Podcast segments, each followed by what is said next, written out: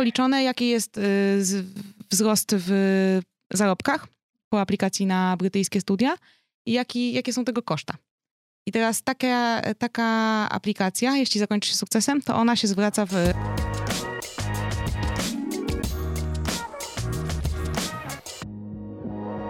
Cześć, ja nazywam się Dawid Paczka, to jest audycja Młode Wilki. Dziś moją gościnią jest Nina Wieretiło, cofounderka i e, założycielka Edukat. E, Cześć Nina. Cześć Dawid, bardzo miło mi tu być, bardzo dziękuję za zaproszenie. Okej, słuchaj, mamy taką taki standardowy, e, standardową rzecz, którą, którą rozpoczynamy każdy odcinek, e, mianowicie elevator pitch. E, Chciałbym, żebyś sobie wyobraziła teraz, że mm, jestem biznes angelem, który chciałby zwiększyć swoje portfolio o inwestycje w przestrzeni e-learningowej. Mm, Czy mógłbym cię poprosić o elevator pitch? Jak najbardziej. E, Edukat to innowacyjna platforma umożliwiająca uczniom w Polsce i za granicą spełnianie marzeń. Jako marzenia widzimy marzenia akademickie i marzenia profesjonalne. Czyli co generalnie chcemy zrobić? Chcemy pomóc e, uczniom albo dostać się na wymarzone studia, czy to są najlepsze studia na świecie, czy to jest przysłowiowy polski uniwersytet y, w innym mieście, na przykład niż mieszkają, nie ma dla nas żadnego znaczenia. Chcemy po prostu pomóc im się tam dostać lub zdobyć jakąś wymarzoną pracę, staż czy inne doświadczenie zawodowe. Jak dokładnie to robimy? Mój team tego nie lubi, ale ja lubię mówić, że jesteśmy Tinderem od edukacji, bowiem łączymy uczniów na poziomie liceum lub technikum z y, osobami, którym już udało się spełnić jakiś cel, czyli albo dostać się na jakieś studia, albo y, znaleźć jakąś pracę. Co znaczy łączymy? Mamy na ma po prostu na platformie dostępnych w tej chwili już prawie 100 mentorów, którzy studiują no, generalnie na uczelniach po całym świecie, którzy mówią, że oferują dane usługi. My skonstruowaliśmy pakiety usług, które uczniowie mogą wykupić, a dani mentorzy powiedzieli, że są w stanie mm, oferować dane usługi. I można powiedzieć, że jest to taki marketplace, gdzie po prostu uczniowie, którzy chcą zaaplikować, wchodzą, wybierają sobie konkretne usługi. Mogą też skorzystać z usług doradcy, takiego concierge'a, który po prostu doradza im, co tam mogą kupić i dzięki temu po prostu zbudować tą swoją ścieżkę. Mamy taką misję Building Your EduPath, czyli właśnie ścieżkę do sukcesu edukacyjnego bądź profesjonalnego. E, W zeszłym roku udało mi się obsłużyć 100 już 100, e, 100 dzieci z całej Polski, Rumunii, Chin i jeszcze kilku innych krajów, które podostawały się na różne Oxfordy i Harvardy. W tym roku myślimy o dotarciu do ponad tysiąca uczniów. Skąd ta e, zmiana w skali? Zmiana w skali wiąże się stąd, że dopiero w grudniu zaczęliśmy program, który nazywa się Perfectly Schools. On polega na tym, że obejmujemy całościową pomocą całe szkoły. Czyli zdobywamy taką gigantyczną tubę marketingową, docierając w ten sposób do całej szkoły i mamy z góry, że tak powiem, 50 osób jako naszych potencjalnych klientów, a nie na przykład klientów konkurencji. W ten sposób widzimy ten 2022. Wciąż zatrudniamy, więc jeśli ktoś z Was nie tylko studiuje na studiach za granicą, ale generalnie chciałby y, wziąć udział właśnie w takiej pomocy, spełnianiu marzeń uczniom, to y, please get in touch, bo naprawdę jest ciężko, a, a mamy duże ambicje na ten rok. Ja bym chciał, żeby, żebyśmy troszeczkę bardziej zagłębili się sam, w sam proces. Myśmy sobie wyobraźmy case, że jestem jakimś tam 18-letnim e, prodigy boyem z, małego, z małej miejscowości, który gdzieś tam chodzi do jakiegoś lokalnego liceum. Oczywiście mm, załóżmy ma same szóstki tam z matematyki, z innych przedmiotów, bardzo takse, ale w związku z faktem, że lokalna, lokalny poziom edukacji jest przeciętny, e, no to żaden tam z Belfrów nie zachęcał mm, tego ucznia do, do udziału w olimpiadach, nie, przy, nie, nie przygotowywał go też pod tym kątem, więc jakby nie ma absolutnie żadnego takiego track recordu, taka osoba. No i mm, ten Prodigy Boy ma aspiracje na to, żeby pójść na Princeton na Wydział Matematyki, e, bo oglądał Beautiful Mind i chce być jak e, John Nash. I teraz e, aplikuje do was i jak wygląda proces? Tak. Co musi w ogóle zrobić? Ile to, jest- kosztuje? Po prostu piszę Jasne. do was, cześć Nina, widziałem ciebie mm, w Dokładnie. Młodych Wilkach, ja bym chciał na Princeton. Bardzo podoba mi się, że tak go dokładnie opisałeś, bo mamy dwie Mm. grupy i dla nich ten proces jest zupełnie różny i to jest bardzo ważne. Są high explorers, taki e, high achievers, tak jak właśnie on. I są explorers. Explorers to są osoby, które generalnie nie wiedzą, co chcą. One wiedzą, że chcą uciec, chcą wyjechać, chcą zobaczyć świat. Wygląda na to, że on jest high achieverem, on wie, że chce iść na Princeton i to bardzo ułatwia mu sytuację, bowiem on wchodzi na naszą stronę i od razu widzi pakiet USA, który może sobie kupić, wybierze, wybierze taki pakiet USA, to ma najpierw testy diagnostyczne, które go diagnozują, czy on faktycznie jest w stanie się na to Princeton dostać, bo taką naszą naczelną wartością to jest taka transparentność i uczciwość. Czyli my jesteśmy uczciwi wobec ludzi, żeby oni po prostu nie marnowali swojego czasu i na przykład nie miał matematyki od gimnazjum, a nagle będzie chciał iść na matematykę, to nie my mu powiemy.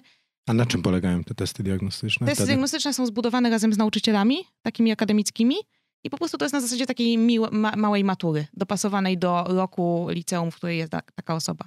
Czyli nie damy mu matury, jak jest w pierwszej klasie liceum, a musimy go testować w pierwszej klasie liceum. I my nie testujemy umiejętności, tylko testujemy potencjał. Zbudowane właśnie z psycholożką z naszego zespołu, żeby to naprawdę miało sens taki, że naprawdę jesteśmy w stanie zbadać, czy ktoś No i dobra, dwa no lata ja teraz pociągnę. Robicie mu testy diagnostyczne, jest wybitny. Jest wybitny. E, ale na przykład nie umie mówić po angielsku. Wtedy włączamy y, kolejny etap, y, kolejny element z pakietu, czyli przygotowanie do Jelca lub TOEFLa. To są takie dwa najczęściej stosowane egzaminy. Który by nie wybrał, my mu tam doradzimy, który teraz łatwiej, lepiej z terminami i tak dalej. Jak się przygotuje do tego egzaminu, to on ten angielski podciągnie. I my mamy osoby, mamy mentorów właśnie, Dobra, takich ja tylko od tutaj angielskiego. Cofam się. Pierwszy ten pakiet, o którym Tak, powiedziałaś. USA. USA. Pakiet USA. Jaka to jest cena na to, żeby podejść do tej diagnozy i żebyście faktycznie zbadały tego Prodigy Boya, naszego wspomnianego? 4 tysiące złotych. 4000 zł. Diagnozujecie, że no, problem z angielskim, albo on to wprost mówi, że jest ten problem z angielskim.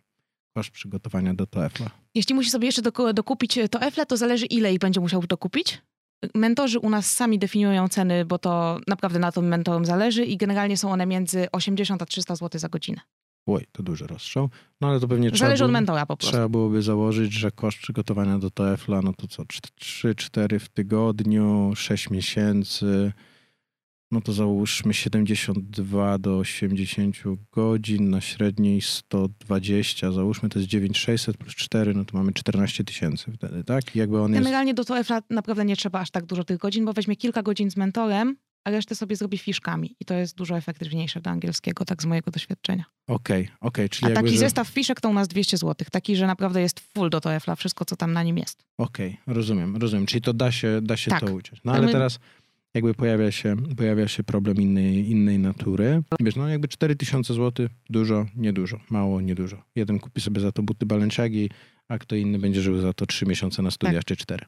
E, A jeszcze inny w ogóle pomyśli, że to jest, są pieniądze, które zmieniają życie. Załóżmy, że nasz Prodigy Boy jest z jakiejś naprawdę zabitej dziurami małej miejscowości z, z środowisk wykluczonych jest to całkowicie poza jego zasięgiem finansowym. Czy jest jakaś możliwość, żeby on do was i tak zaaplikował? Jest możliwość, po pierwsze są płatności odroczone, wprowadzone właśnie z powodu, yy, Co to znaczy? że można, takie PayPo, czyli że można po prostu zapłacić w ratach, czy później. Okej. Yy, A to nie, wtedy nie podchodzi trochę pod działalność kredytową z waszej strony? Być może podchodzi, ale to jest po prostu robione przez pośrednika, którym jest właśnie PayPo. Okej. I okej, oni tak jakby biorą to okej, ryzyko. I- ryzyko na siebie. Tak, ryzyko na siebie. To jest tak jak teraz jest na Mediamarkcie i na innych tego Mhm. typu sklepach. Zapłać w 50 ratach, 0%. Dokładnie, Mhm. dokładnie.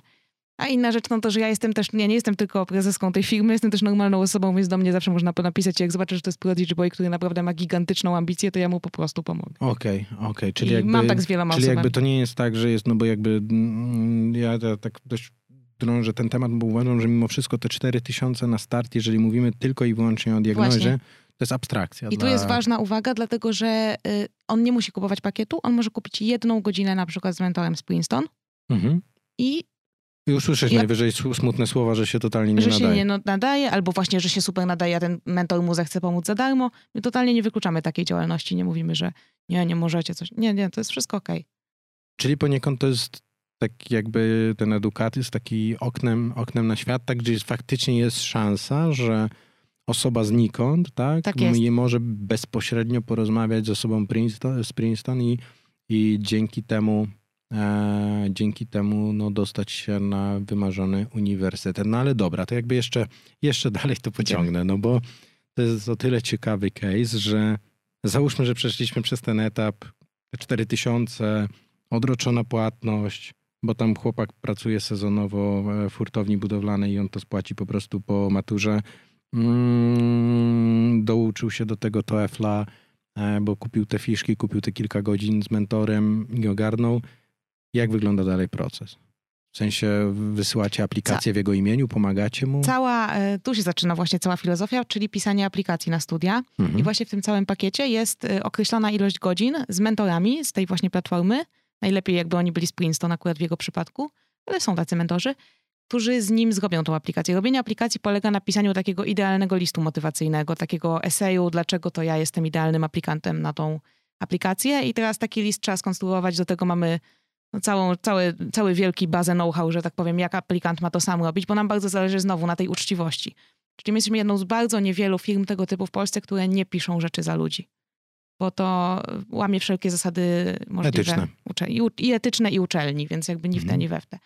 Inne firmy to robią, my z góry mówimy ludziom, ale generalnie nie przychodzą do nas na szczęście ludzie z takimi prośbami, przychodzą rodzice, Mhm. co jest trochę martwiące. E, I więc... Bo czasem to rodzic chce, żeby dziecko poszło na Oxford, a, a dziecko by chciało na Politechnice pobyć jednak Tak, tutaj tak, lokalnie. tak, tak.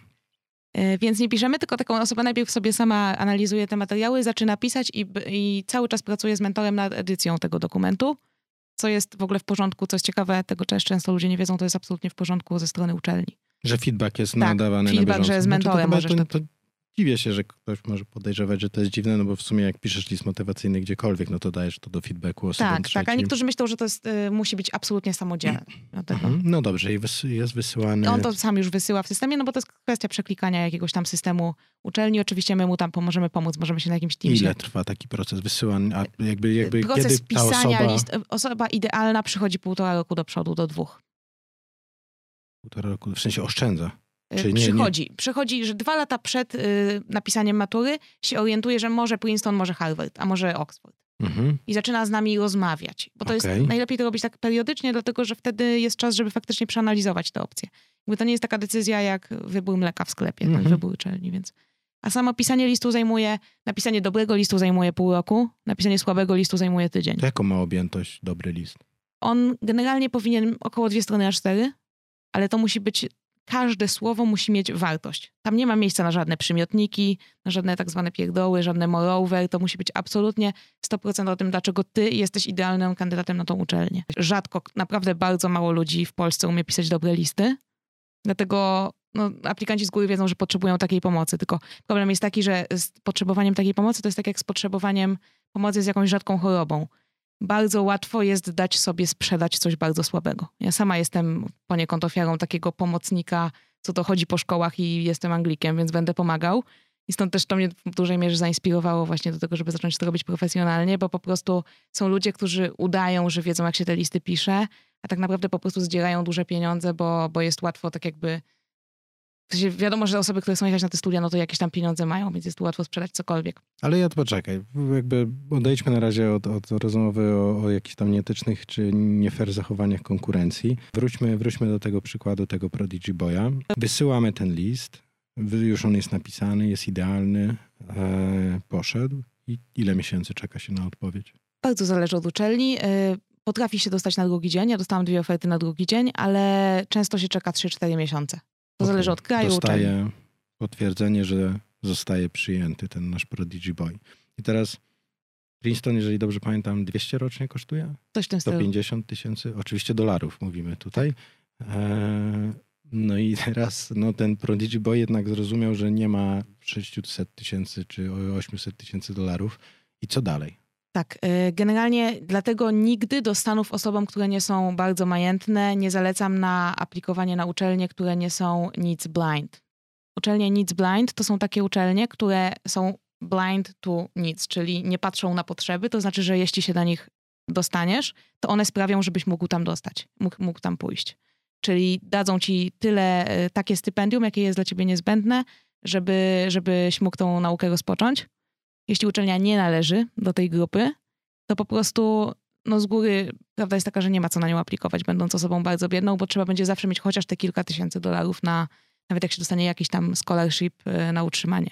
Jest szansa się dostać na te, które są Needs Blind. Mam właśnie takiego chłopaka, naprawdę prawdziwego Prodigy Boya z bardzo małej miejscowości w tym roku, który aplikuje na Harvard i ma właśnie taką y, ofertę dostania takiego full scholarshipa na Harvardzie. Mamy też mentorów, którzy dostali takie... Na jaki wydział, jak tak z ciekawości? E, On na AI, czyli coś, coś powiązane z sztuczną inteligencją. Mhm. Okej, okej. I Jakby, jakby Harvard tak chce go sprowadzić. Tak. Znaczy, wiesz, bo I Harvard i Stanford, więc jeszcze się o niego biją. Więc jakby to... jest też teraz też jest to dobre i korzystne e, dla tych właśnie wspomnianych przykładowych Prodigy Boyów czy Prodigy Girl- Girlsów. To jest dobre o tyle, że Ivy League bardzo dba o parytet, jeżeli Tak jest. chodzi o, o kontynenty, o na, na, na nationality i tak dalej. I teraz jest pierwszy raz to okienko w historii chyba, kiedy oni po prostu mają x procent budżetu stypend- Tak. dla stypendystów z zagranicy i oni nie mogą wydać dać go swoim, tylko muszą go dać po prostu innym, nie? Więc, więc, więc, więc no, ten problem aż tak nie istnieje, jeżeli jesteś wybitny, bo często, gęsto możesz dostać to pełne stypendium. Tylko, że jakby koniec końców, jeżeli na przykład wy osobiście uznacie, że ta osoba jest wybitna, mm, pod wpływem listu ta osoba się dostanie, ale ona nie zostaje uznana, że jest naprawdę wybitna, tylko że jest wystarczająco dobra na to, żeby dostać się na uczelnię. I załóżmy, mm, albo dostaje jakieś to cząstkowe, malutkie stypendium, które w niewystarczającym stopniu pokrywa cokolwiek tam.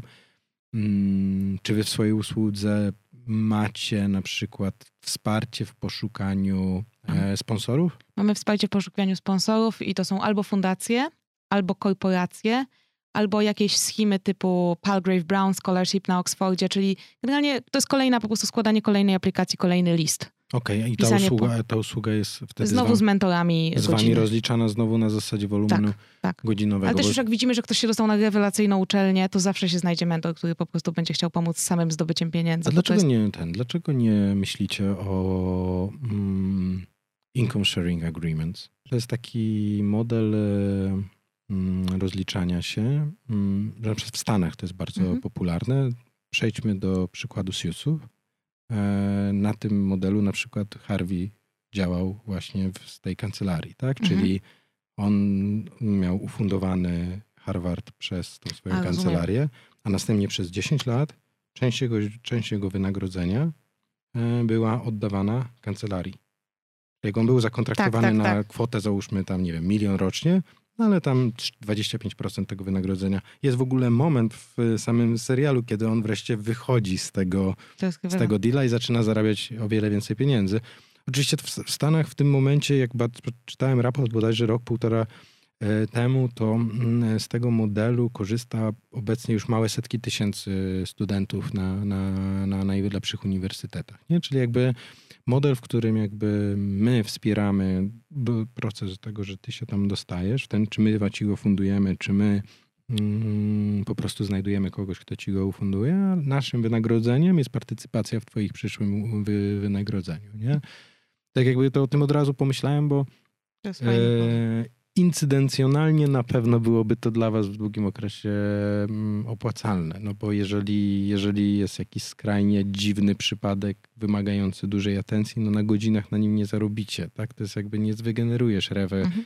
a potencjał wynikający z tego, że po prostu pomożesz komuś, a potem część tego zrealizowanego potencjału masz w nim equity, to jest tak jakbyś po prostu inwestowała w startup w fazie pre-seed, bo najwybitniejsze jednostki, które się dostaną na Ivy League mają możliwość generowania jakiegoś tam equity na poziomie milionów złotych rocznie, jeżeli chodzi o, o uposażenie. Może nie milionów, ale tam załóżmy miliona, dwóch, trzech, czterech. No jakby wiadomo, no średnie wynagrodzenie w Dolinie w tym momencie to jest tam 200 chyba yearly, tak, do- dolarów. No to, to najlepsi zarabiają więcej, tak.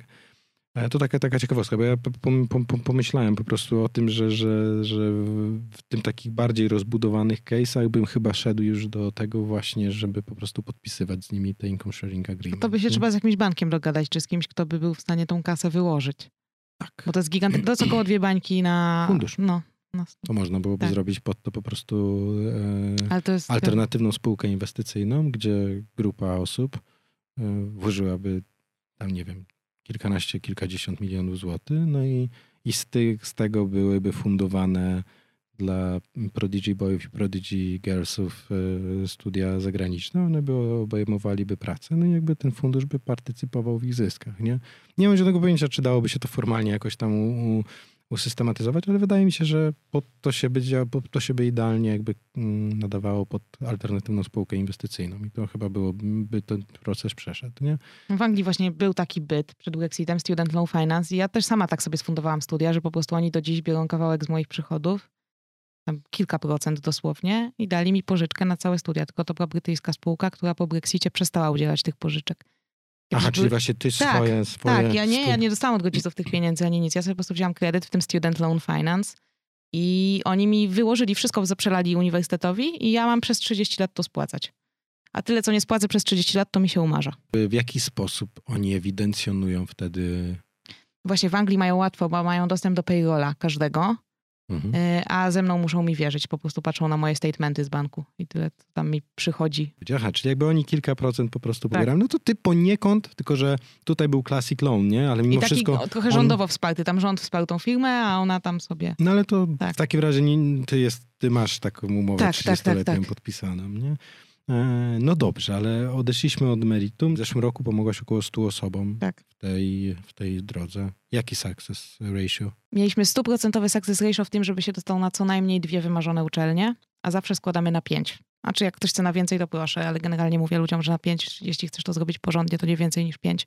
Więc każdy się dostał na co najmniej dwie z tych, co chciał, więc i- A ile osób nie przeszło testu diagnostycznych? Jeśli ktoś nie przeszedł testów diagnostycznych, bo nie pamiętam teraz dokładnej liczby, po prostu nie pamiętam, to kierowaliśmy go w stronę innego kierunku. Często na przykład tak robimy z ekonomią na psychologię kogoś kierujemy, bo ludzie sobie nie zdają sprawy, że ekonomia jest bardzo Czyli na, że matematyczna. ktoś przychodził, chciał na Princeton, a ty mówiłaś, że lepiej Politechnika Białostocka. Aż tak nie. Aż tak nie, ale raczej mówię nie Oxford, tylko na przykład King's College, który też jest rewelacyjny, a jest o wiele łatwiej się dostać. Czyli jakby to, to, to nie jest tak, że wcale jakby św- obecnie wasza persona, czyli jakby wasz klient docelowy, który się do was zgłasza, jest klientem świadomym, czyli nie ma takich abstraktów, tych, których powiedziałem przed chwilą. Są takie abstrakty, że nawet sobie nazywamy to w teamie kącik złamanych serc. Jak Mhm. piszą zawsze takie osoby, które mówią, generalnie mam 0 złotych na koncie, muszę uciec z domu, gdzie mam jechać. I są takie Okej, osoby. Ale to widzisz, to zaraz przejdę do tej drugiej odnogi, bo ona jest równie ciekawa, mm, ale jakby drugiej odnogi twojego biznesu, czyli jakby pomoc w realizacji tej jakiejś tam wizji e, swojej życiowej, czyli wiesz, chęć przeżycia przygody, bo to jest tak bardziej adventure style, nie, Tak, nie, tak, nie tak. achievers, tak jak ty to powiedziałaś. E, Ale, ale zmierzam, zmierzam do tego, czy dużo jest tych achieverów niespełnionych, bo to, to mnie Jest ciekawi. bardzo dużo achieverów. Często, na, znaczy zdarza, bo zdarza się, że się nie dostaną na ten wymarzony Oxford czy Harvard, znaczy właściwie to częściej niż nie, bo to ze względu na czystą statystykę.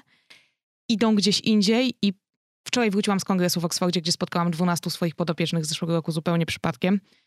Wszyscy byli, oprócz tych, którzy po prostu poszli na ten Oxford, wszyscy byli przeszczęśliwi z tego, gdzie w końcu poszli. Bo prawda jest taka, że wszystkie te uczelnie, gdzie my im tam rekomendujemy, to one są dobre. Tylko niektóre są rewelacyjne, a niektóre są po prostu dobre.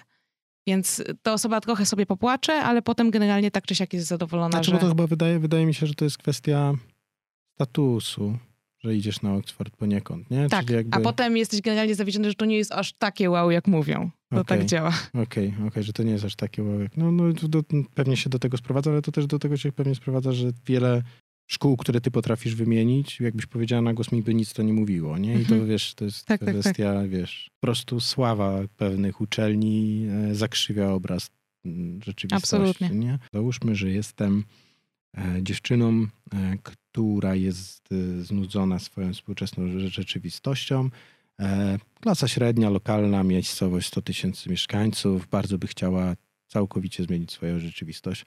Przeciętna uczennica gdzieś tam trafia na twoją historię, twierdzi, kurczę, fajnie, że ona sobie pojechała na takie studia i tak dalej, i tak dalej. Ja to tak na Oxford to nie. Ja to bym bardziej gdzieś do Hiszpanii pojechała, żeby od Klasyk. czasu do czasu można było na, na tą, e, na La Ramble skoczyć e, do, do Barcelony albo do, do, do, polecieć gdzieś na imprezę do Alicante. E, I taka osoba się zgłasza. I jak wtedy wygląda proces? Bardzo często, że albo że ktoś by chciał słońce, albo ktoś chce Holandię. To są takie dwa No, najczęściej. Wiadomo. No i tam, I dla takich osób mamy dosłownie pakiet Hiszpania i pakiet Holandia. Okej. Albo pakiet Europa. Wszystkie, wszystkie są możliwe, że tak powiem. Mhm. E, I w tym po prostu zawiera się konsultacja z mentorami z uniwersytetu w Europie i to jest fajne, bo można sobie zobaczyć wideo CV tej osoby, można sobie o niej poczytać i dzięki temu ci ludzie tak jakby naprawdę sobie wybierają trochę uczelnię, a trochę też wybierają osobę, która ją tam doprowadzi. Mhm. I zwykle po takiej jednej godzinie my tak wytrenowaliśmy mentorów, żeby na tej jednej pierwszej godzinie z mentorem e, naprawdę nakreślił tej osobie, czy dla niej to jest warto, żeby ona do tego kraju szła, czy może jednak zamiast tej Hiszpanii ta Holandia. Jak zamiast Hiszpanii Holandia, to znowu dziecko sobie wybiera jakiegoś kolejnego mentora z Czemu Holandii. ty używasz tego sformułowania do tych nastolatków dziecko z taką premedytacją? Dziecko. Jakbyś nazwała mnie dzieckiem w trakcie tego procesu, to bym po prostu usunął A, was oni i... są przyzwyczajeni, że ja do nich zawsze mówię dzieci. 14, 14 lat, 14 dni na zwrot płatności, jeszcze bym cię oskarżył o znie- znieważenie. Dziecko. To myślę, kurczę, myślę, że ktoś ci zwróci wreszcie na to uwagę. Ale no powiem ci, że niektórzy no to ty jesteś od nich cieszą. 6-7 lat starsza przecież. No, no trochę więcej. często osiem, bo No dużo może- 16-latków. No, no, no dobra, niech ci Nawet będzie. tak. Dziecko, to Dzieci, dziecko. gdzie, są dzieci kochane. No tak, dobrze, niech tak będzie. No. Na takiej konferencji ostatnio powiedziałam, że ja to się czuję, jakbym miała 100 dzieci w tej chwili i No. po prostu wszyscy tak zaczęli klaskać, to było dużo moich dzieci, więc naprawdę to było bardzo wzruszające. E, tak. Wracając, e, po prostu znowu spotyka się z mentorami i tam trochę to jest, więcej ma roboty, bo do każdego tego uniwersytetu, co sobie wybierze z tych tak zwanych dziwnych, w sensie z tych mniejszych, to jest oddzielny proces. Więc będzie musiała koniec końców często więcej tych e, pakietów, więcej tych godzin mentorskich wykupić, lub też po prostu się zdecyduje od razu na jeden uniwersytet, który jej się mega spodoba. Ja tam zawsze powiem jeszcze weź opcję B i C, to się powiem mentorowi, żeby mu powiedział i, e, i sobie po prostu znowu aplikuję. Tak Jaka, to, jak jaka cena jest tej usługi dla rządnych przygód? Taka sama? 2000, 2000 zł. Aha, bo to jest o wiele prostsze, Tak. bo to jednak ta aplikacja, to po prostu macie jakiś tam... Tak, tak, tak. Jest, ten list nie musi być aż tak mm, dobry. I, Nie ma przygotowania do interview, bo Mhm. właśnie angielskie uczelnie robią interviews albo amerykańskie. Mhm. A tam po prostu aplikacja i... Tak, ta- często po kilku dniach już odpowiedź. A tutaj success ratio jakie jest? Tu to jest stuprocentowe success ratio, bo dużo łatwiej jest się dostać do tych uczelni. Bo jest pewnie jeszcze dużo alternatyw, więc jakby... Więc zawsze jak dam komuś, że masz na pięć opcji, to do w Europie to spokojnie dwie, trzy się dostanie. Okej. Nie uważasz, że jak tak słucham, nawet wy to tak nazywacie, pakiet Ameryka, pakiet Wielka Brytania, pakiet Holandia i mm, nie wiem, pakiet Kuba, który ma pseudonim operacyjny Jejo, e, jakby, mm, jakby nie, nie uważasz, że jesteście bardzo dziwną, taką nietyp, może nie dziwną, bo to jest e, pejoratywne określenie, taką hybrydą, swego rodzaju mm, niestandardową formą biura turystycznego? Tak. I tak się też czujemy. Biuro turystyczno-ubezpieczeniowo-wyjazdowe. Mhm. I to ludziom, generalnie w ludziach, tak jak my zawsze mówimy o tej naszej usłudze jako pomocy w spełnianiu marzeń, to generuje bardzo pozytywne skojarzenia. Że oni nie, to nie jest kolejna szkoła, Jezus, jak ja nienawidzę szkoły i mojej pani od matmy, tylko ja jadę teraz na przygodę i to będzie taka trzyletnia przygoda. Trzy lata wyjadę, zobaczymy, co będzie potem, ale teraz otwieram sobie zupełnie nową ścieżkę. No okej, ale poczekaj, bo to, ja, to, są, to, jest, jest, to jest kilka wąskich gardeł. Tam w przypadku tych Prodigy Boyów już omówiliśmy, no ale to, to są tak zwane edge case'y. One, one tyczą tam się pewnie jednego procenta, może Pół, pół tak. procenta populacji, gdzie faktycznie musicie się zastanawiać, skąd, jak skolekcjonować te kilka set tysięcy dolarów dla niego i tak dalej, i tak dalej. Ale, no ale teraz jakby mm, jesteśmy przy tym przykładzie tego Alicante. Jaki jest koszt studiów, tak żeby ktoś sobie pojechał na 3 lata bez żadnego stypendium? Dużo niższy niż bardzo zależy od uczelni, ale to się zamknie w 200-300 tysiącach złotych. Za wszyściutko. Na 3, bo tam zazwyczaj to jest Tak, 3 trzy, lata. często cztery. 3-4, czyli to jest koszt rzędu 75 do 100 tysięcy złotych rocznie, tak? Czyli to trzeba liczyć, że wtedy mm, około 6 tysięcy miesięcznie, tam do 8 tysięcy trzeba dostarczać dziecku na, na czas tego, tych studiów. Co ważne, w tych krajach naprawdę ludzie zwykle dorabiają. I sami sobie dużą część swoich Wiesz, studiów. w, Hiszpanii jest akurat ten, tego typu To problem, akurat że no prawda, masz ale w Holandii 30-40% wszyscy pracują, w Danii wszyscy pracują, bo jak się pracuje, to jeszcze się dostaje od Duńczyków pieniądze. Duńczycy mają taki dziwny system, że uczelnia, czy tam rząd, Dziw, dziwny system, że się nagradza pracujących. ale nie, daje uczelnia dodatkowe pieniądze tym, Ja którzy rozumiem, pracują. dlatego mówię, że dziwny system. Dziwny system, podoba mi to, że się. dwa razy się zarabia. To jest... Ja wiem o tym, ale to dalej jakbyś się nad tym tak nagłos to powiedziała. To jest dziwne, że rząd nagradza ludzi, którzy zarabiają pieniądze pracą, a nie nagradza tych, którzy nic nie robią. To jest dziwne, Dawid.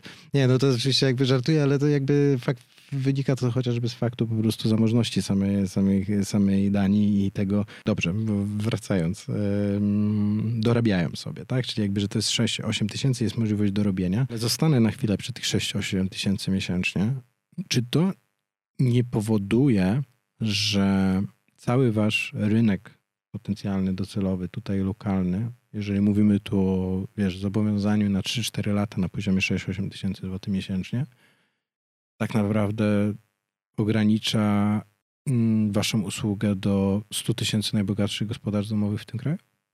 Co bardzo ciekawe, dokładnie zgadłeś liczbę osób y, wyjeżdżających z, po, z Polski na studia za granicą co roku. To jest 100 tysięcy osób w tej chwili. Okej, okay, okej. Okay. No bo to 100 tysięcy, no to, to nie, nie, nie było trudne, żeby zgadnąć, no bo jest, masz 14,5 miliona gospodarstw domowych w Polsce. 100 tysięcy, no to tam stanowi 0,7%, nie? Co ciekawe, jest tylko 1,8 miliona licealistów. Więc 100 tysięcy przez 1,8 to jest bardzo dużo, to jest około 6% czy 7%, mhm. ale to ten procent jest zawyżony, bowiem część osób, co wyjeżdża, to już dawno skończyła liceum. Na przykład teraz chce wyjechać. No ale jeżeli oni wyjeżdżają, przepraszam, jakby jeżeli oni wyjeżdżają, to znaczy, że sobie radzą z tym procesem. A ile z nich korzysta w takim razie z wsparcia w tym procesie? Generalnie każdy, praktycznie każdy korzysta, tylko często jest to bardzo, y, bardzo y, takie między kolegami, między kimś, kto znam kogoś, co tam ktoś tam kiedyś. I często przychodzą do nas tacy ludzie właśnie z takim listem coś tam, ktoś tam kiedyś i czasami on jest dobry, a czasami on jest bardzo niedobry. Więc y, ja bym powiedziała, że znam mało osób, które nie skorzystały z żadnej pomocy. I w jaki sposób wy właściwie pozyskujecie tych klientów? Co ciekawe, y, na pierwszą połowę zeszłego roku robiliśmy czysty inbound, czyli czysto ludzie po prostu zwracali się do nas po tym, jak znaleźli, nie wiem, naszą stronę internetową, nasz Facebook czy cokolwiek. Dopiero potem zaczęliśmy y, faktycznie występować na eventach, faktycznie zatrudniliśmy osoby, które zajmują się odzywaniem po prostu do ludzi. I potem miałam taką ciekawą sytuację, gdy na jednej z konferencji podeszła do mnie dziewczynka, y, przewodnicząca jednego z samorządów uczniowskich najlepszego liceum w Krakowie która powiedziała, czy moglibyśmy się zająć całą ich szkołą. I ona tak zainspirowała, zrobiłam to oczywiście, no, zajmiemy się całą waszą szkołą, zrobię wam tam grupkę na Facebooku, możecie pisać i tak dalej. I to mnie zainspirowało, żeby w ogóle stworzyć cały taki proces, strukturę wychodzenia bezpośrednio do szkół, właśnie poprzez kontakt z uczniami, którzy często budują na tym jakąś swoją tam pozycję w szkole i tak dalej, że załatwili taką firmę dla szkoły. I zaczęliśmy się opiekować całymi szkołami. I w tej chwili mamy po prostu 12 tych szkół i to po prostu polega na tym, że robimy e, takiej szkole zamkniętą grupę na Facebooku czy, czy na to innej. To są najlepsze licea w Polsce? Jaki jest tak, tak, rankingujemy, zrobiliśmy ranking najlepszych liceów i w tym, w tym no w tej kolejności. perspektywy co roku robią. Dokładnie tak. I, ale wiesz, chodzi... Tylko, że wiesz, że ten ranking perspektyw jest nie fair bardzo. I to mówię publicznie, no to pewnie nie wytniemy tego, ale on bazuje tylko i wyłącznie na punktacji związanej z byciem finalistami. A, a takie osoby mają też dużo wyższą korelację w aplikacji na studia. Oczywiście, że mają wyższą korelację na studia, tylko że pamiętaj, że można na tut sobie, wiesz, yy, bo dwa punkty dostajesz za laureata, jeden za finalistę i możesz na tut na bardzo dziwnych yy, tak.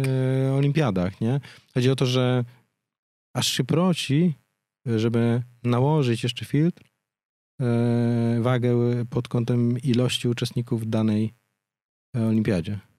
To prawda. Nie, no bo jeżeli ktoś wygrał olimpiadę z ekonomii, w której bierze udział 30 tysięcy ludzi, a ktoś wygrał olimpiadę, tutaj Michał nie obraź się na mnie, e, z wiedzy na temat losów Polaków na wschodzie, w której bierze pewnie 600 osób w całym kraju udział. Michał to mój wspólnik i dlatego to powiedziałem. On wygrał ją tam dwa razy, był chyba w pierwszej piątce w liceum, nie w tej olimpiadzie. No to jakby rozumiesz, no wiadomo, że to jest też wielka wiedza i, I jakby... też może chcieć potem iść na studia za granicą, więc... Dokładnie, dokładnie, ale zmierzam, zmierzam, do tego, że tak, tylko ciekawe, ciekawe, czy jakby wtedy w ogóle ten ranking liceum by nie wyglądał inaczej, gdyby, gdyby były, nie wiem, matematyka bardziej rankowana, czy fizyka, czy pol, polski, tak, tego typu, jakby ten, w których jest najwięcej uczestników, nie? Bo my i tak mamy ograniczone możliwości, nie możemy pisać do tysiąca szkół na raz, hmm. więc czy to najpierw napiszemy do tej, czy do tej za trzy miesiące, to nie ma większego znaczenia, a i tak w końcu chcemy dotrzeć, także naprawdę większość szkół, które jakiś tam mają sens i takich y, ambitnych uczniów, to że do nich dotarliśmy i chociaż dopytaliśmy. No tak, bo pewnie kluczem jest to, że jeżeli w ogóle ktoś jest laureatem liceum z jakiejkolwiek olimpiady, tak. niezależnie czy to jest wspomniane losy Polaków na wschodzie, czy, czy matematyka, no to świadczy o jakiejś bardzo dużej klas, klas etyce pracy i, i, dedykacji do tego, żeby zgłębiać arkany jakiejś części nauki i jest, jest chętny do, do tego, żeby działać. No i która szkoła naj, naj, na razie jest, że tak powiem, wypluwa z siebie, które liceum najbardziej pos, pros, tych e, obiecujących e, adeptów? Bardzo dobra jest piątka w Krakowie, VLO. Bardzo dobry jest Batory. Okej. Okay. Staszic, Primus. To są A trzynastka w Szczecinie? Trzynastka w Szczecinie jest rewelacyjna i to jest, tam jest jedna z największych w ogóle koncentracji studentów na Oksfordzie, to jest Staszic i trzynastka, ale oni naprawdę radzą sobie sami. Oni no, nie są no, no. oni są samowystarczalni. A Gdy, Gdynia? E, Gdynia trójka jest bardzo dobra i też jest w programie i też są dzieciaki, tylko tam gorzej z pieniędzmi, ale Czyli jakby w tym momencie, w tym momencie jakby pozyskujecie, pozyskujecie klientów przez, e, bo- to, to, to tak odeszliśmy od tematu jakby, ale wr- wracając do, wiesz, genezy samego pytania. Pozyskujecie potencjalnych klientów poprzez nawiązywanie współ, współprac z dobrymi liceami. między innymi, bo jeszcze Między mamy innymi. content marketing, klasy, znaczy klasyczny, mamy po prostu bardzo mocno zbudowaną bazę contentową, która nam generuje bardzo dużo ludzi z SEO, tam generalnie, nie wiem, 100 tysięcy y, userów w dwa miesiące ostatnie na przykład y, Mhm. i, i z tego mamy dużą proporcję lidów, bo z tych 100 tysięcy użytkowników mamy na przykład 100 lidów w zeszłym miesiącu. To uważam, że jak na taką usługę, która nie jest taka Ale to po oczywista. prostu content marketing tworzycie pod frazy SEO, jak dostać Dokładnie się na Oxford, tak. Mamy specjalistę od Okej. SEO. Nie wiem, dlaczego zrobiłem tę, tę, E, onomatopeję. Generalnie my naprawdę mamy ledwie rok tą stronę, a jesteśmy w, top 5 na, na, na takie worldsy, studia za granicą, studia w Anglii, studia w Oksfordzie, więc ten content jest porządnie zrobiony po prostu i akurat Okej, czyli jakby, czyli jakby content marketing SEO i, i działania, nazwijmy to e, eventowo. eventowe w świecie rzeczywistym i tak dalej. A nie sądzisz, że fakt, jakby, jakby twoje story tutaj jest niewystarczająco uwypuklone? No bo jakby Uważasz, że jest zbyt wypuklone, czy za mało? Za mało. niewystarczająco. W sensie, w sensie jakby wiadomo, no jakby to też wynika z faktu, że no bo jakby, żeby też dać tu krótki disclaimer, tak? No jakby skończyłaś Side Business School, czyli ekonomiczną odnogę Oxfordu, aplikowałaś e, na pięć, e, na pięć czoło- czołowych e, brytyjskich e, uczelni mm, ekonomicznych. Dostałaś się między innymi też na LSE. E, Wybrałaś tego sajda, zostałaś na sajdzie, skończyłaś go, wróciłaś dwa lata, dopiero działasz tak naprawdę aktywnie zawodowo, Tak. no bo wcześniej e, uczyłaś się, nie? Ile znasz osób, e, no nie no, ty trochę znasz Po osób, ale po Oksfordzie, po sajdzie, no, które... W historii mojego kierunku było siedmioro Polaków. No właśnie. To jest w ogóle... I, tak, tylko że właśnie bardzo łatwo e, popaść w wiadomo, jakimś tam taką pychę z tego powodu, no bo jakby no, ka- każdy, każdy, każdy na twoim miejscu też byłby, też byłby dumny z tego faktu, że jesteś jedną z siedmiu osób, które skończyło Sajda, ale e, no to wynika oczywiście też tam z zaszłości. No, Tak. W latach 70. nikt tam nie mógł polecieć, tak? No poza, nie wiem, chyba synem naczelnika, bo córkę by nawet nie wysłali tam wtedy, no, bo by to nikomu nie przyszło do głowy, więc jakby twoje story jest bardzo ciekawe pod tym względem, wiesz, taki use case, nie? To znaczy dla mnie osobiście to fascynujące, że jakby złamałaś jakiś tam klucz, znalazłaś sposób na to, żeby dostawać się na tę uczelnię. Dostałaś się na tę uczelnię, skończyłaś ją, wróciłaś do Polski, no i sobie wymyśliłaś, że złamałam klucz, jak się dostałeś na tę uczelnię, to zacznę, zacznę ludziom tłumaczyć, jak, sprzed, jak, jak dostawać się na tę uczelnię. Tylko wydaje mi się, że ilość lidów, które będziecie generować, wzrośnie bardzo, jeżeli w oczach przede wszystkim rodziców, nie dzieci. Bo dzieci wiadomo, że będą w tobie zakochane, no bo uwierzą ci na słowo, że skończyłeś ten Oxford i tak dalej, bo będziesz rozmawiała do nich i opowiadała im fajne anegdoty z Oxfordu i tego, jak to wszystko było na różnych, przy okazji różnych spotkań i każdy będzie miał maślane oczy, których ktokolwiek o tym myśli, żeby polecieć, polecieć na Oxford, ale no kluczem mimo wszystko, żeby móc komuś sprzedać konsul- consulting związany z tym, jak polecieć na Oxford, jest rodzic, bo to koniec końców to on zastawi swój dom albo sprzeda trzy mieszkania, żeby to dziecko tam wysłać na ten Oxford, nie? I jakby idąc tym tokiem rozumowania, sobie tak myślę, że jeżeli bym kiedykolwiek mojego synka czy moją córkę chciał wysłać, na pewno skorzystałbym e, z, te, z tego typu usługi, tylko finalnie jakby to jest ten paradoks, że po pierwsze ktoś by musiałby mnie przekonać do tego, że na pewno warto aż tyle e, wydać pieniędzy, jakkolwiek to teraz dziwnie brzmi, bo ktoś powie, no jak, no swoje dziecko powinieneś wydać tyle, ile możesz. No, no nie do końca tak to wygląda, bo trzeba myśleć cały, też, cały czas jeszcze o tym, żeby temu dziecku zostawić jakiś spadochron czy tam parasol, jeżeli powinie mu się noga w życiu, to żeby coś po tobie zostało, a nie wszystko poszło na edukację albo zostało jeszcze dużo długów e, po edukacji dzieci. E, ale zmierzam do tego, że, że wydaje mi się, że z jednej strony przekonywująca historia do tego, że warto wydać milion złotych na edukację, a z drugiej strony... Mamy ją, z- mamy ją. Dokładnie, wiadomo, że ma, masz ją, nie? Tylko jakby, jakby chodzi o to, że wyhypowanie tego, nie? Tak jest. Jakby, wiesz, e, podcast z Niną, anegdoty, anegdoty Będzie z... podcast. W tym roku nadchodzi podcast. To czek, czekaj na to. Przepraszam, że tak otwarcie jakby Tak, ci, tak, tak, tak. ci doradzam, ale po prostu jakby podoba mi się, podoba mi się, podoba mi się ten mod- model biznesowy, tylko jakby, wiesz, kiedyś mieliśmy rozmowę e, Tak. na temat e, tego, tam mm, dawałem ci swój feedback na temat, na temat, na temat jakiegoś tam deka. Jakby zwróciłem ci też na kwestię, na te aspekty właśnie, wiesz, uwydatniania mm, kwestii finansowych, nie? A wiesz, to jest taki, taki jakby lej, lejek tutaj jest prosty. Musisz mieć bardzo, ten top funnel jest taki, że musisz mieć dużą świadomość, musi dużo ludzi wiedzieć, że istnieje dziewczyna w Polsce, która e, pomaga, Złamała klucz. która złamała klucz i która pomaga mm, dzieciakom dostarczać, do, do, wiesz, do, dostawać się na ich wymarzone uczelnie. Middle, no to jest to, żeby ten dzieciak był chętny i żeby on był tego, że zaczął tego pożądać i żeby tam rzeźbił, rzeźbił śrubokrętem w brzuchu rodzicom, zastawiajcie to mieszkanie.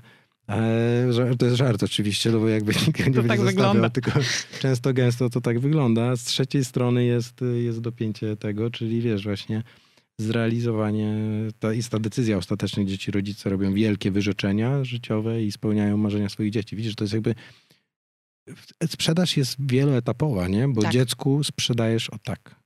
On chce dostać się na Oxford, a z drugiej strony musisz sprzedać jeszcze i rozwiązać problem w postaci finansowania, nie? Jakby dwie, dwa procesy sprzedaży osobne, symultaniczne, nie? I one y, właściwie zsynchronizowane, one mogą się przełożyć na, na wzrost. Dobra, kończę. y, Teraz oddaję ci głos, bo ja się rozgadałem z tobą. Dzisiaj widać, że mało się jeszcze dzisiaj nagadałem. Eee, wzrost. Perspektywy, rozwój. Tak. Jak duży może być edukat? Edukat może być bardzo duży, bo Edukat y, w tym roku dopiero poważnie idzie poza Polskę, bo dopiero w tym roku pozyskuje finansowanie, które nam to umożliwi. Po prostu zdecydowane zwiększenie zespołu zwłaszcza, no bo to, to najpierw robiliśmy to w trzy osoby, potem w pięć. W tym roku na pewno będziemy potrzebowali jeszcze tych osób dwa razy tyle, żeby robić, żeby robić to tak, jak chcemy. Tak jak mówię, że w zeszłym roku zaczęliśmy od tych 75 do 100 osób. Zależy też jak definiować osobę, bo tacy, co kupili jedną usługę, to normalnie nie wliczamy ich do osób, bo to nie jest tak jakby cały pakiet. Yy, w tym roku myślimy o tysiącu osób. I to może brzmieć, yy, o Jezu, ten X, co to w ogóle za, te, za myśl, ale trzeba pamiętać, że tak jak już mówiłam o tym programie szkolnym, my go zaczęliśmy dopiero w grudniu i w samym grudniu zdobyliśmy 12 szkół. Jeśli w tym roku uda się, tak jak planujemy, zdobyć ich 50, no to tak jakby nasz lejek yy, się totalnie rozszerza Mhm. y, jeśli chodzi o to zdobywanie uczniów. W tym roku wprowadzamy też y, wersje językowe landing page'a i wersję angielską samej platformy, co umożliwi nam obsługiwanie klientów tak naprawdę z całego świata. Spriorytetyzowaliśmy pięć krajów. y, Jest tam takie fantastyczne dane UNESCO o tym, ile osób z danego kraju jedzie do innego kraju. I po prostu na podstawie tego wyłoniliśmy pięć rynków, na które najpierw chcemy iść. I na szczęście to właśnie nie jest duży koszt, bo nie potrzebujemy jakichś dedykowanych, y, Jakie dedykowanego to są rynki? dedykowanego teamu e, będzie Czechy, Słowacja, Francja, Niemcy i Stany Zjednoczone. Aha, że, że jakby... O. Bo co ciekawe, z tych Okej. krajów najwięcej, oprócz Chin i Indii, gdzie są inne bardzo duże bariery, O, to olbrzymie. z, no, zrobiliśmy generalnie taki współczynnik bar, barierowości gdzieś tam. Mhm. Czyli Chiny miały 0,1, a właśnie te inne kraje miały 0,8, dlatego że no po prostu w Chinach jest generalnie zakaz y, świadczenia przez obce podmioty usług korepetycji, a to się wlicza jako korepetycje. Okej. Więc nie można jako osoba zagraniczna. Ja sama kiedyś udzielałam korepetycji na studiach Chińczykom, było ekstra, super płacili, no ale to się skończyło. E, więc w tym, w tym roku te pięć krajów. No i naprawdę dzięki temu uważam, że możemy ogromnie zwiększyć zasięgi, zwiększyć, e, o, zwiększyć i, i przychody, i, i przede wszystkim liczbę obsługiwanych uczniów, bo teraz, tak jak mówię, skupiamy się na wzroście bardziej niż e, przychodach, z uwagi na, na to, że chcemy po prostu pokazać trakcję jako że jesteśmy no, nadal early stage'em, więc nie będziemy scenami jeszcze szaleli. Chcemy w tym roku, chcemy teraz po prostu obsługiwać naprawdę dużo osób. Dlatego też cały grudzień i styczeń były mega poświęcone na rekrutację i udało nam się tą liczbę tutorów bardzo zwiększyć. Aż czego teraz to finansujecie? Teraz y, w tej chwili my jesteśmy, do, jesteśmy nadal na funduszach unijnych, które pozyskaliśmy na początku zeszłego roku. Y, Nadchodzi na, do nas runda finansowania taka, nazwijmy to early stage'owa, 5%. Po prostu wchodzi inwestor, VC. VC będzie, mm, poszliście do VC. To już jeszcze Tak. nie jest oficjalne jakby info, jakby nie może zdradzić kto i tak Nie dalej. mogę zdradzić kto, ale jest to ładna wycena i suma, która spokojnie pozwoli nam przeżyć ten rok i kolejny. Ale Przeżyć, mamy- przeżyć to brzmi tak po startupowemu. Po startupowemu, bo podchodzimy do tego bardzo startupowo, nie ma żadnych szaleństw. Naprawdę Okej, każdy. Okej, a i wtedy jakby wasz team poza tobą, e, kto to teraz jest? E, Wśród founderów jestem ja i trzech co-founderów z doświadczeniem, nazwijmy to konsultingowo-startupowych. Czyli Mhm. najpierw korporacja, potem kilka różnych startupów, y, często szybko wzrastających. Y, A oprócz tego mamy trzy osoby z olbrzymim doświadczeniem w konsultingu edukacyjnym, czyli dokładnie tym, czym, czym robimy. Tylko one są, one są oczywiście, te osoby są jako jako... employees z, i- małym, z małymi share options.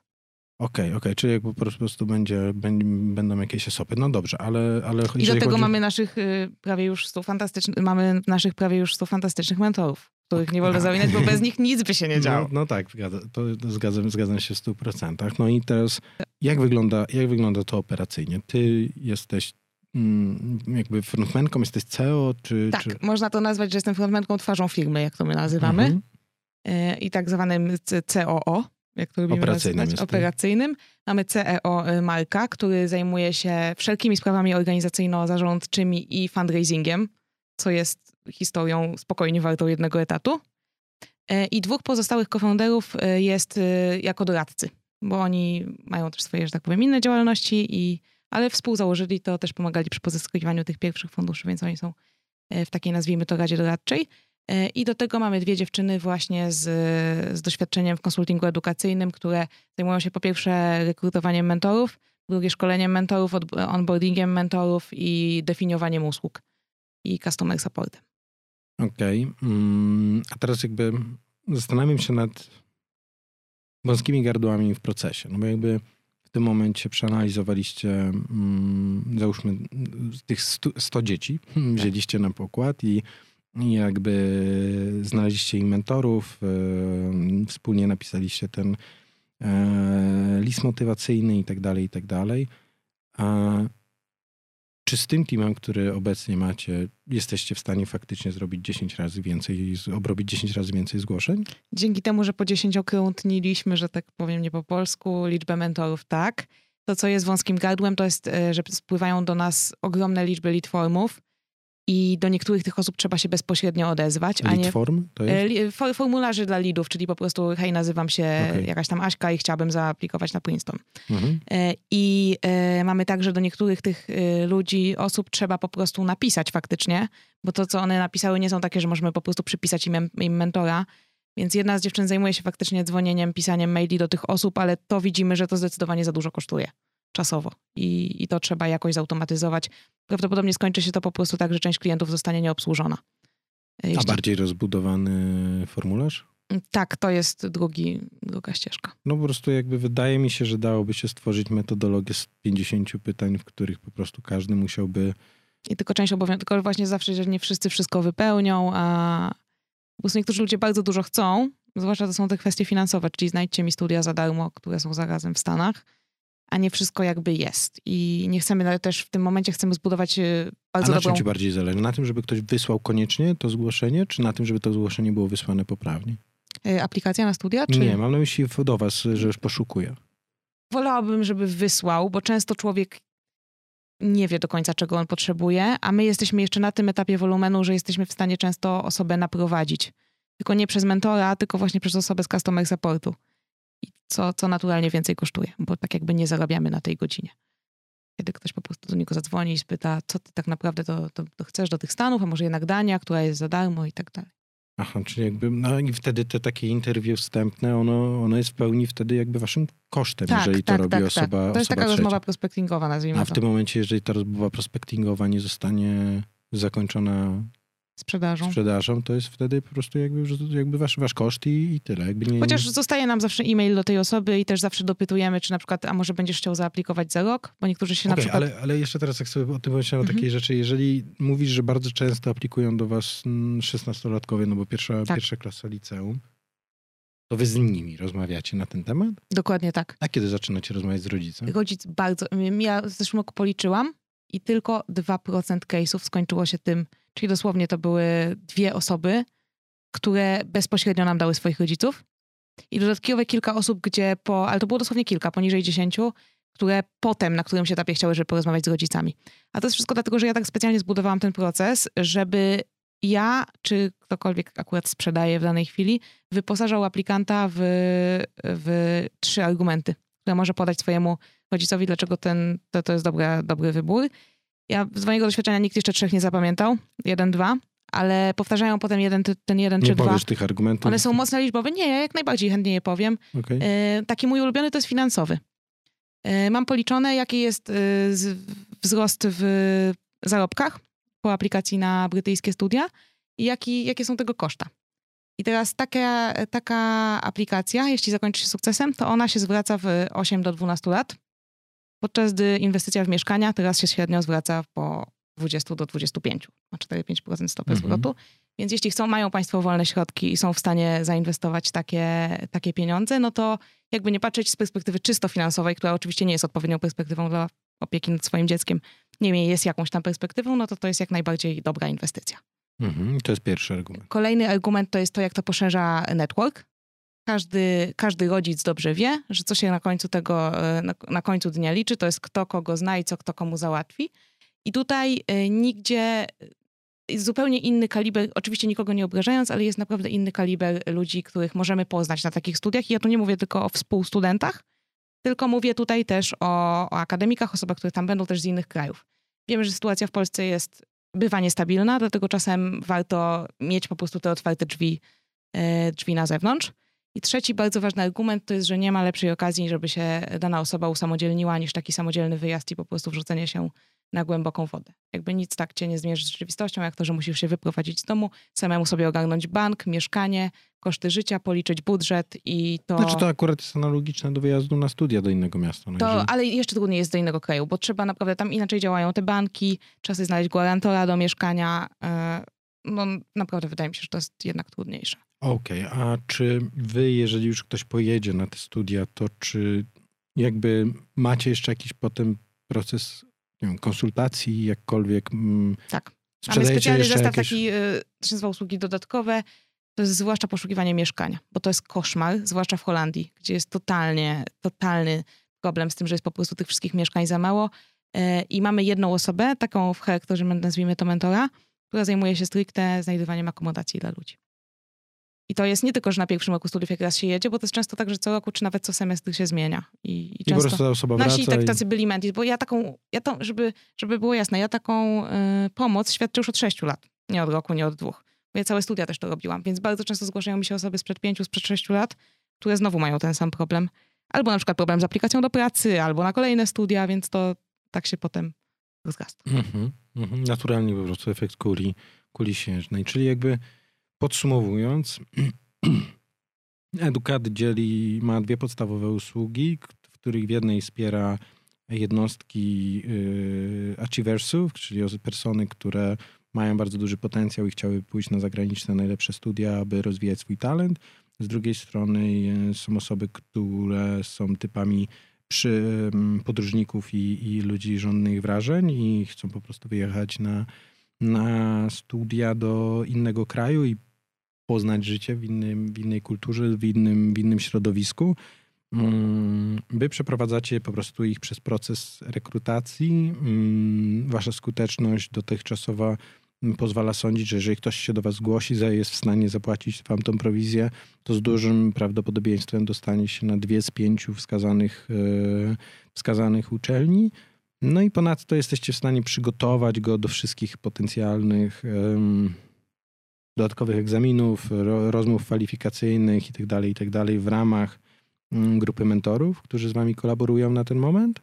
A na koniec jesteście jeszcze w stanie mu dostarczyć wartość w postaci wsparcia, czy to właśnie przy wynajmie mieszkania, załatwienia formalności związanych z bankiem itd., itd. Tak? Czy poniekąd nawet jesteście w stanie poszukać mu ewentualnych sponsorów, którzy mu ufundują mm, e, dane studia, tak? Czy, wesprą, wesprzą go w tym, w, tym, tym, w tym procesie. No dobra, powiedz mi, gdzie byś chciała, żeby edukat był za trzy lata? To jest takie tendencyjne pytanie, ale chodzi mi tutaj o taki, wiesz, dream scenario, scenario, w którym ty jakby rozwijacie się w taki wymarzony dla ciebie sposób. To nie? jest Co- moje ulubione pytanie, bo dużo bardzo o tym rozmawiamy i zgodnie twierdzimy z moimi wspólnikami, że najlepszym, idealnym scenariuszem jest to, że udaje nam się zintegrować z systemami aplikacyjnymi w Stanach i w UK, dzięki czemu nie ma tego całego procesu pisania tych listów, wysyłania, kompletowania i wypełniania dziwnych formularzy. Wszystko kompletujemy tak, jakby przesyłane jest bezpośrednio do uczelni w Anglii i właśnie w Stanach. Nie uda nam się tego zrobić w Holandii czy w innych krajach, bo tam każda uczelnia ma swój, no akurat w Holandii też jest ten wspólny system. Niemniej jest ten, mamy ten y, priorytet na USA i UK też dlatego, że w USA już taka tego typu firma powstała i też moglibyśmy zrobić jakiś equity share na przykład się z nimi łącząc. A tak chcielibyśmy być po prostu takim liderem na tym rynku, mm, co najmniej w Europie Wschodniej i Zachodniej, po prostu w Europie. Mm, jeśli kiedyś otworzy się taka możliwość, to iść do Azji, w tej chwili troszkę ograniczona przez Chińczyków. Niemniej są tam też inne kraje. Dość liczne i ludne. Dokładnie.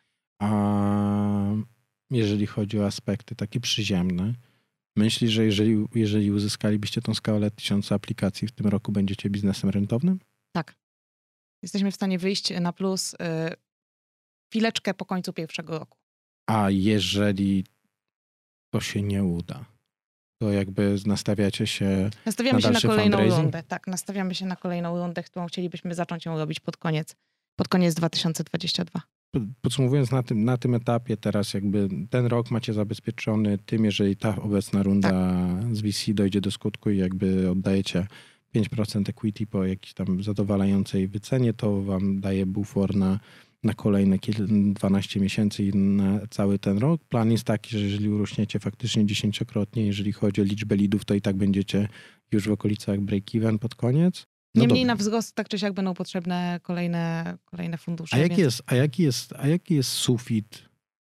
Jakby, mm, to jest też tendencyjne, ale jakby ile tak naprawdę realnie tych aplikacji może spływać, jeżeli byście podbili kilka rynków, czy jakby byście zanurzyli się na kilku rynkach? Jakby, jak duży to może być biznes? 100 tysięcy jest aplikacji rocznie w Polsce. To jest taka liczba, o której myślę, lubię myśleć, ponieważ ona jest realna, ona jest zmierzona, ona jest statystycznie obiektywna, nazwijmy to. Teraz To, to tylko to jest tak, 100 tysięcy, to żeby to umie jakby cały określić wielkość rynku, 100 tysięcy rocznie, załóżmy, że średni, średni e, LTV takiego klienta, no bo wiadomo, tych achieverów jest o wiele mniej, to co, 3 tysiące 3000 zł, dokładnie tak liczymy, taką mamy też liczbę za zeszły rok. A poza Polską jak to wygląda? Poza Polską, że tak powiem, rynki na prawo są biedniejsze, wbrew pozorom, a rynki na lewo są zdecydowanie bogatsze. Y, Więc jeśli bylibyśmy w stanie wejść na y, pięć rynków, tak jak planujemy na 2020, oczywiście nie wejdziemy w 2022, nie osiągniemy 20% na pięciu innych rynkach, Mhm. ale w trzy lata czemu nie uważam? Tylko zmierzam do tego, że ten end goal taki, gdzie faktycznie byście mieli 20% tamu tych wszystkich pięciu rynków, nie? To jest jakby, jakby to, to musiała być olbrzymia maszyna. W sensie, no, żeby móc 400 osób... Trzeba by. I tutaj to naprawdę się opiera na mentorach. Okej, czyli system mentorów musiałby być rozbudowany. No dobra, ale weźmy 1205, to 4 dziennie aplikacje wychodzą, załóżmy. Bo ja liczę, że wiesz, Tak, no, tak, tak. tak. odejmujesz soboty, niedzielę, święta, jakieś dni randomowe wypadają, dlatego liczę, że jest efektywnych 25 Cztery dziennie Jeszcze- już nieraz musiałam ja sama robić, więc. Okej, okej, czyli jest to do zrobienia. Jest, to, Tak. jest, to, jest to do zrobienia. Ja na, na koniec naszej, naszej rozmowy chciałbym, tak wiesz, od ciebie usłyszeć e, tak naprawdę, e, dlaczego to robisz? Czy motywacją jest to, żeby zbudować globalny biznes, e, zrobić fajny exit i, i, i po prostu cieszyć się życiem jako, jako bogata ex-businesswoman? E, Czy, czy motywacje, motywacje są bardziej przyziemne, trywialne, banalne, a może jakieś bardzo wzniosłe? Ja na pewno chciałabym zbudować z tego wielki biznes, bo ja robię to od lat, uwielbiam to robić, sprawia mi to ogromną satysfakcję, kiedy przychodzą do mnie ludzie po latach, pokazują ile im dały te studia, jak to totalnie zmieniło ich życie, wysyłają do mnie swoich znajomych i po prostu tworzymy takie już prawdziwe relacje, zupełnie wychodzące poza te stricte mentoringowe. Ja mam też takie ogromne poczucie, też oparte na własnym doświadczeniu, że naprawdę wszystko jest możliwe, tylko wielkich rzeczy nie osiąga się samemu. I ja sama, ja bym nigdy nie, nie poszła do Oxford, gdyby ktoś kiedyś nie wziął mnie za rękę, kto już się na ten Oxford dostał i po prostu zaprowadził mnie tam za rękę na zasadzie Nina, to jest łatwe, tylko musisz napisać tą aplikację. Ja bym nigdy nie zaczęła tej swojej startupowej drogi, gdyby też mnie ktoś nie zainspirował, że hej Nina, to jest możliwe, zacznij, spróbuj, coś wyjdzie, coś nie wyjdzie, yy, ale zacznij, zabierz się za to. I tak samo też postrzegam swoją działalność właśnie tą edukatową, czyli takie prowadzenie ludzi trochę za ścieżce, yy, po ścieżce tej edukacyjnej, e, profesjonalnej, po prostu prowadzenie ich do jakichś celi, które kiedyś mog- mogli sobie wyobrażać, że to w ogóle to jest w ogóle poza totalnie zasięgiem ich możliwości, a wcale, że nie, bo, bo naprawdę. Wszystko jest możliwe, tylko trzeba się zabrać, że tak powiem, do roboty, e, znaleźć sobie dobrych pomocników i po prostu e, zaczynać. Super. I tym miłym akcentem myślę, że możemy zakończyć. Bardzo dziękuję za rozmowę, Nina. Dużo, dużo fajnych i ciekawych informacji od ciebie usłyszałem. Jest to tyle zabawne, że jakby dla mnie ta rozmowa, można byłoby powiedzieć, że w jakiś sposób nie tyle, co jest, była sentymentalna, ale mm, no chciałbym, żeby 20 czy tam 15 lat temu w Polsce działały tego typu inicjatywy, bo może pewne rzeczy w moim życiu by inaczej się potoczyły. Może niekoniecznie lepiej, może by były, były, były gorsze, ale, ale jakby, jakby kibicuję inicjatywie ze względu na to, że wiem, że ciężko jest, e, było kiedyś w Polsce wręcz niemożliwym zrealizować swoje marzenia, jeżeli chodzi o kwestie edukacji za granicą na topowych uczelniach na świecie. Bardzo miło to słyszeć. Dziękuję. Spoko. Dziękujemy, dziękuję też wszystkim widzom za to, że dosłuchaliście do końca ten odcinek Młodych Wilków i co moi drodzy. Wszystkiego dobrego i do następnego. Cześć.